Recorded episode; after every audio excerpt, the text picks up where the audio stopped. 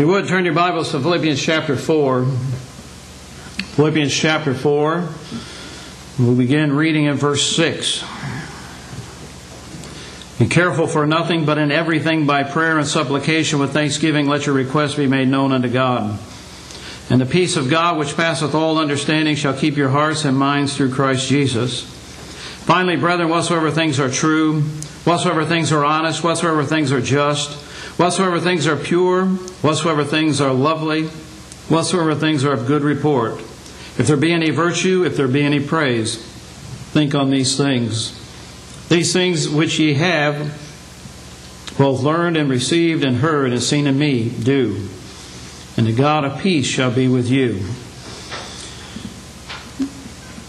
It's good to see everyone out this morning. As you know, as it has been the case, we're not very many here, but we're thankful that you are here. And when we are gathered in God's name, uh, we know that He's with us, and we trust that uh, He's in our midst today. And so it is a blessing and a privilege to be able to worship God. And although others may not be able to be here, we realize that uh, hopefully in spirit they are with us and uh, worshiping God uh, in their respectful places. John chapter 16 and verse 13, the Bible tells us, These things have I spoken unto you, that ye might have peace in the world, ye shall have tribulation, but be of good cheer. I have overcome the world. In Job chapter 14 and verse 1, Job said, Man that is born of woman is a few days and full of troubles. The world that we live in has many problems, as we can see. We are, we're not isolated from the troubles that the world faces. On a normal day, and I do want to put that in quotes, on a normal day in our society, we see violence, we see crime, we see war, we see sickness, we see alcohol, we see drugs, we see broken homes, we see all kinds of things, and that is on a normal day, so to speak. But I think that we all realize that we're not living at a normal time, that there are many other problems that we are facing in our society today. And some of those things cause great anxiety in our lives if we allow them to do so. We do see sickness and death, and we see that taking place, and uh, if you turn on the TV, you can't miss it because they're talking about it constantly and all the time. We are reminded, though, that, there, that even through this pandemic, we know that God is with us. And it's hard not to be negative in these situations because we are constantly, as I said, bombarded. You can turn off the news, but I've noticed if you watch other programs, there's commercials that remind you of what's taking place. Everywhere you turn, there's signs and billboards, and there's signs when you go into the store, warnings of what's taking place. Even when you come uh, into the building, we have signs to warn us of things that will and are taking place. And so it's easy to be negative, to start to have a kind of a negative attitude about our world. But God doesn't want us to be negative people. God wants us to be positive. He wants us to be uplifting. In fact, in Philippians chapter 3 and verse 1, Paul says, Finally, my brethren, rejoice in the Lord. We have tremendous blessings by being in Christ Jesus. And we are thankful for those things. And it should bring joy to our heart that even if the worst were to happen, we realize that, as we've talked about, we're not by ourselves. As we read in Psalms chapter 4, or Philippians chapter 4 and verse 8, where he tells us, finally, brethren, whatsoever things are true, and honest and just, and whatsoever things are pure, and whatsoever things are, are lovely, whatsoever things are of good report, if there be any virtue, if there be any praise, think on these things. So, in other words, what's he telling us? Sometimes we need to push those negative thoughts out. We need to get those things out of our minds and concentrate on the good things that God has done for us. I had all those verses on the screen, but I haven't been pushing my button. So the question is how can we stay positive in a negative world? Two weeks ago, I pointed out that we're not alone. That we're never alone. God promised that He would be with us. Jesus has promised that He would never forsake us. And so that's a blessing that we have to know that whatever circumstances we live through, whatever the problem may be, we can realize that God is with us. And it kind of reminds me of that poem about the footprints in the sand. That sometimes we don't see God or recognize that God is with us, but as we look back over the situation, once we're on the other side of it, we can see that God did help us and that many times He carried us through. And so that's a blessing to know that we have a God that is there with us no matter what to sustain us. And we know that He loved us, and we see that He loves us even in difficult situations. His love is demonstrated in the creation. I don't know about you, but when I got up this morning and I went outside, I heard the birds singing, and that was very uplifting to hear the birds singing. And then as we drove on our way, we saw deer in the field and a flock of turkeys. All of those things remind us of the goodness of God's creation, that He put it out there for our good, for our enjoyment. And we can see sunsets and sunrises, and we can see all kinds of things in God's creation that prove that God is great and that God is, is strong and that He is the creator of this universe and that He is there for us. We also see revealed in the Bible that He loves us. And the Bible tells us that repeatedly, and not only does it state it that He loves us, but we can see it demonstrated in the examples in dealing with other people and dealing with uh, problems that others had to face. And so we know that God was with us and is with us. We also know that the Bible teaches us and shows us clearly that God loves us when He demonstrated His love by offering His Son on the cross for our sins, so that you and I could have hope of eternal life, and so that we don't have to fear death so that we don't have to be afraid of what man may do to us. We realize that God is with us and the devil is going to be defeated in the end. That we will be victorious if we're faithful to our Lord. And so those are blessings that we receive. And then last Sunday, I pointed out that we are team, if we're teamed up with God, that is you, me, and God, we're like that threefold cord that is not easily broken, which is spoken about in Ecclesiastes chapter 4 and verse 12. Brethren, we need each other. I don't know about you, but I miss my brethren. I miss my brothers and sisters in Christ. I wish that we could all assemble together. It would be great for that to be able to happen. But we realize the situation that we're in. And I hope that we're together in spirit. And I hope that we are praying for each other daily. I know I try at least once a day to, vis- uh, to visually picture everyone that's here. And as I pray, I go through the pews. It's a good thing we all have our assigned seats. But I go through the pews and I mention everyone by name. Why? Because I think that it's important to lift each other's name up before God. And I would encourage you to do that, to show you're, you're at least thinking of each other. And so, how can we stay positive in a negative world? We need to realize that there are psycho- psychological dangers of constant negative input. There are physical dangers of constant negative input. You might remember back to 9 11 when the planes hit the World Trade Center and the Pentagon and ended up crashing in a field in Pennsylvania. They stopped playing those things over and over and over. And they did that relatively quick. Why? Because they knew the negative impact that it would have on people's ability to be positive. They haven't slowed down on this pandemic. They're going on and on and on. It's constant. People are going to be affected by these things, not only while it's happening, but I don't think that it's going to go away instantly. And so we need to be the people that is that light that goes out into the world. We need to reprogram our thinking. As I said, you can turn off the TV, but you're still reminded of it. You can turn off the radio, but you're still reminded of it. I'm reminded every day. I see people walking down my road that I've never seen walk down my road before. I've had people that wave to me that have never waved before. And so we're reminded of what's taken place. And so we need to reprogram our thinking. And think on those things that are true and honest, just, pure, lovely, and of a good report. So, how can we do that? Well, for one, I would encourage everyone to read and study their Bible.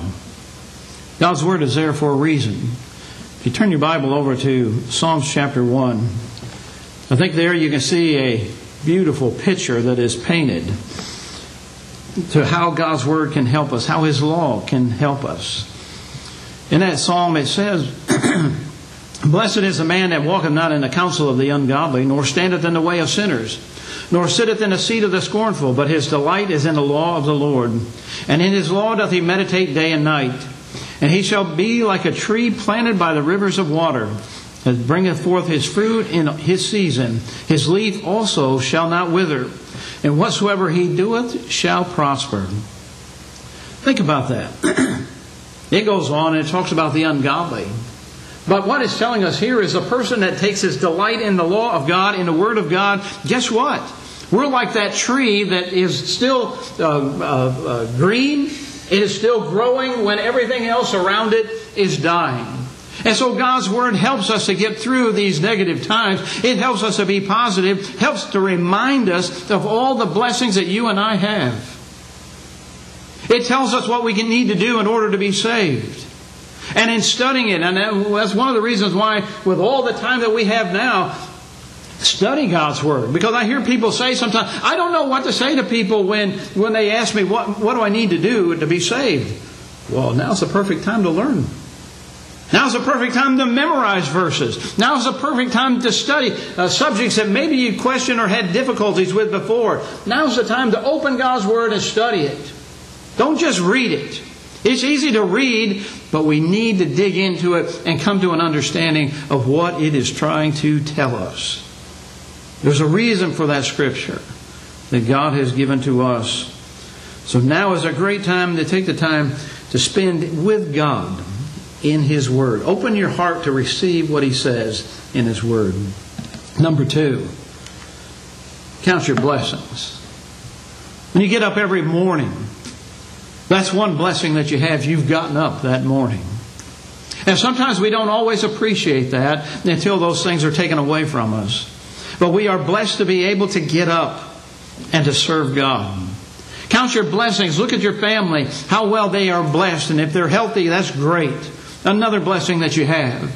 Take, a, look, take account of your friends. Take account of what God has done for you. Take the time to sit down and list those blessings. Do you do that? I appreciated that song being sung. He didn't know what I was talking about this morning, but it goes right along with the sermon. Count your blessings.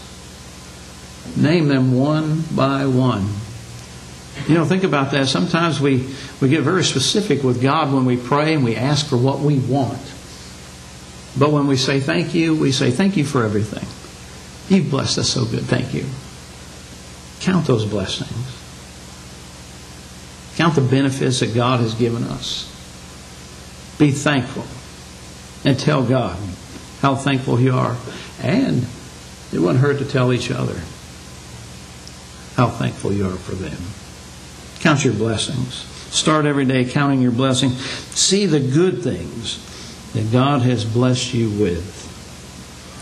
Number three, trust God. I say this over and over, and I've been saying it for years. We need to trust God. A lot of times people say, Well, I trust God, but their actions show us they really don't trust God. We trust God. We must trust God. God has promised us salvation. We trust Him with our soul. We need to trust Him with our life. We need to believe that God will answer our prayers, and we need to pray in accordance to His will realizing that we need to ask for things, but the answer is not always going to be what we would like for it to be, and perhaps God knows better than we do why He's given us the answer that He's given. And so be thankful that we can talk to God and be thankful that He cares enough for us that He's willing to listen to us. You, you think of all the prayers that He's hearing. I would imagine, I, actually, I've seen a, a statistic very recently that was done that during this pandemic. It listed off different categories of people that were praying. And 6% of atheists admitted that during this pandemic they were praying to God. I thought that was kind of interesting. But how many of us are trusting God to help us in this situation? God is going to be there. God will, we need to trust Him. When we talk about our belief in Him, we need to trust Him. We need to really put our trust and faith in Him and realize that God will do what He's promised us that He will do. Number four, we need to recognize the best in others. I talk about being negative and I talk about being pinned up in our houses, not being able to come and go as we have been before, or previous to this occasions. It's easy for us to start becoming negative with each other. It's easy to look at someone else and find all of their flaws. I know. I live with Ben and I live with my wife. And they live with me. it's easy sometimes to do those things. But I want to encourage us to look for the good. Look for the good in the people that are close to you. Because guess what? They are a blessing from God. And we can't really count our blessings and say, yeah, I'm thankful for so and so, and then turn around and say, look, so and so is just the, oh, look what they do. They're the most negative people I've met. And so we need to be positive. We need to look for the good in our brothers and sisters in Christ. We need to look for the good in each other. And yeah, I think that we even need to look for the good in our government. Uh, sometimes it's very easy to be critical of them. Sometimes, or it appears sometimes that people haven't given up their political party. We need to realize they're doing the best they can. And so we need to be praying for them. But some people, as the Bible tells us, you know, we need to be think, thankful or be thinking of pure and honest and just and true things and so forth, so on and so forth in Philippians chapter 4 and verse 8. There are some of our brethren that are true, honest, and just. Maybe they haven't perfected all the other things, but we can look at them and we can see how honest and true they are and how just they are. There are some that are well reported of of their friends. The people will say good things about them, that they're a, a good Christian or that they're a good person. They're a godly example at the workplace or wherever they may be. And then there are some that are that can do some wonderful things. And we need to be thankful for all the things that they can do because everybody doesn't have the same abilities, the same talent, but we all can do something to let our light shine in the communities that we are involved with and the people that we are surrounded with and confined with in our homes. So look for the good in others. Make it your goal to be the kind of Christian that people thank God for. Paul, on different occasions, was thankful for people that he was involved with. In Philippians chapter 1 and verse 3, he says, I thank my God upon every remembrance of you. Do you think the church at Philippi was perfect? Do you think that they had everything going just like it was supposed to? That everyone that he thought of in that congregation was living the perfect Christian life? I would doubt it. But what we learn from that passage of Scripture is that Paul made a choice. Made a choice to remember the positive things about them. And it's very easy sometimes. I, you know, I'm a preacher and I stand at the door most occasions and I could hear a hundred wonder, good, wonderful things about what I've preached. But that one person that comes out with a negative comment, I can play that over and over and over and over in my head. It's easy to concentrate on the negative. We need to concentrate on the positive. Strive to be what God wants us to be. We want God when he looks at us to be like it was with Job when he said have you to the devil have you considered my servant Job Brethren, I think that that's the greatest compliment that we could ever receive to know that God says, You are His servant. Let's strive to be what God wants us to be. Paul made a choice to remember those positive things about those at Philippi.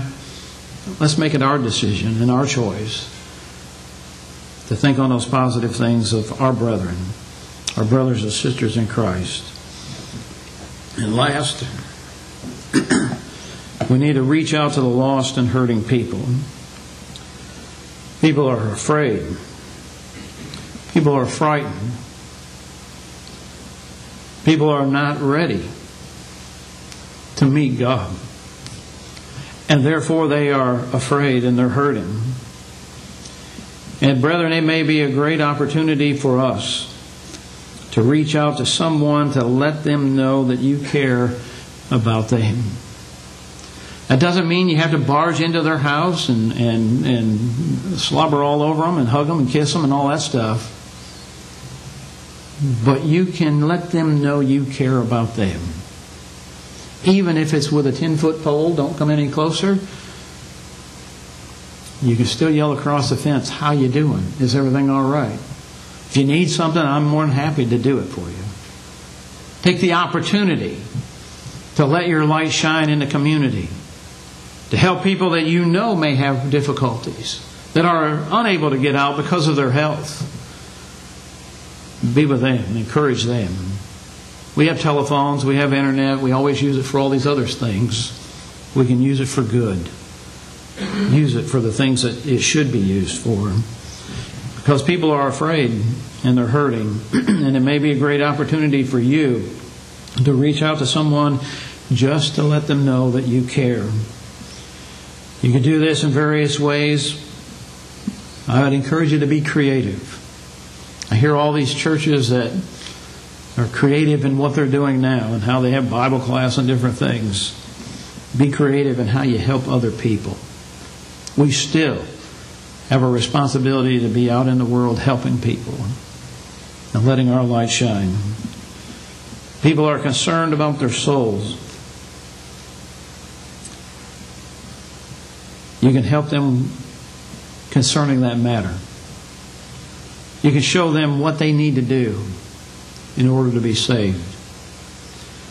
You can tell them about how much you care about the lost by demonstrating that you care about them.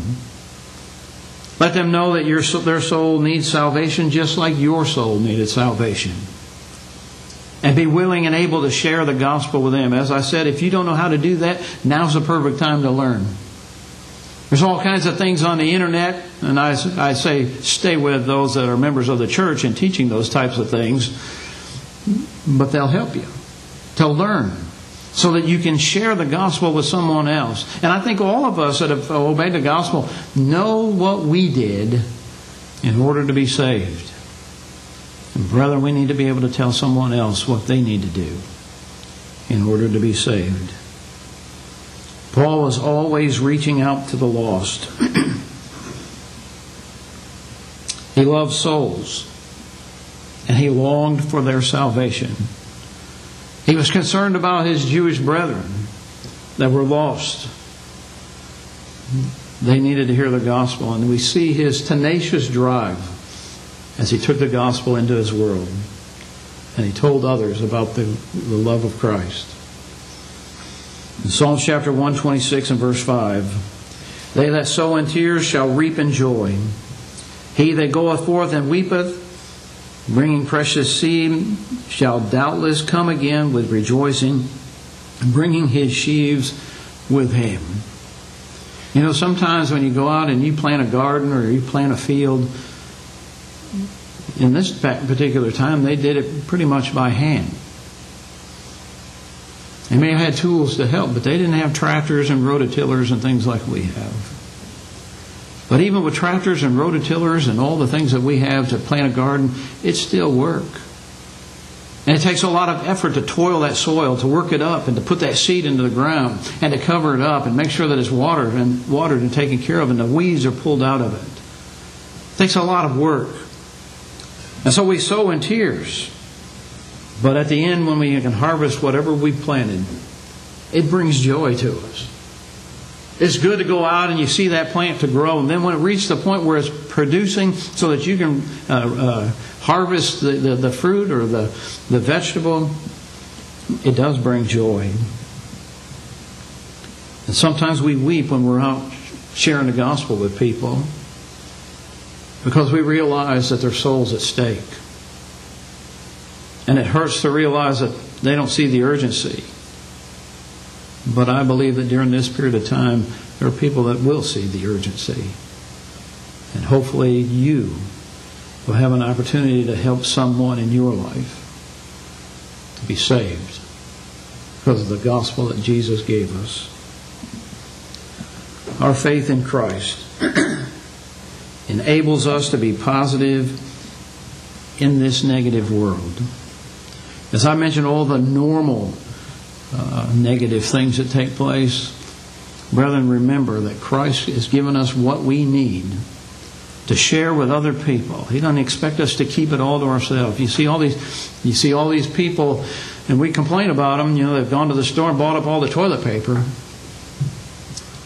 But how many people have received the gospel, but have hoarded it to themselves because they've refused to share it with someone else? Think about it. Are you sharing the gospel with others?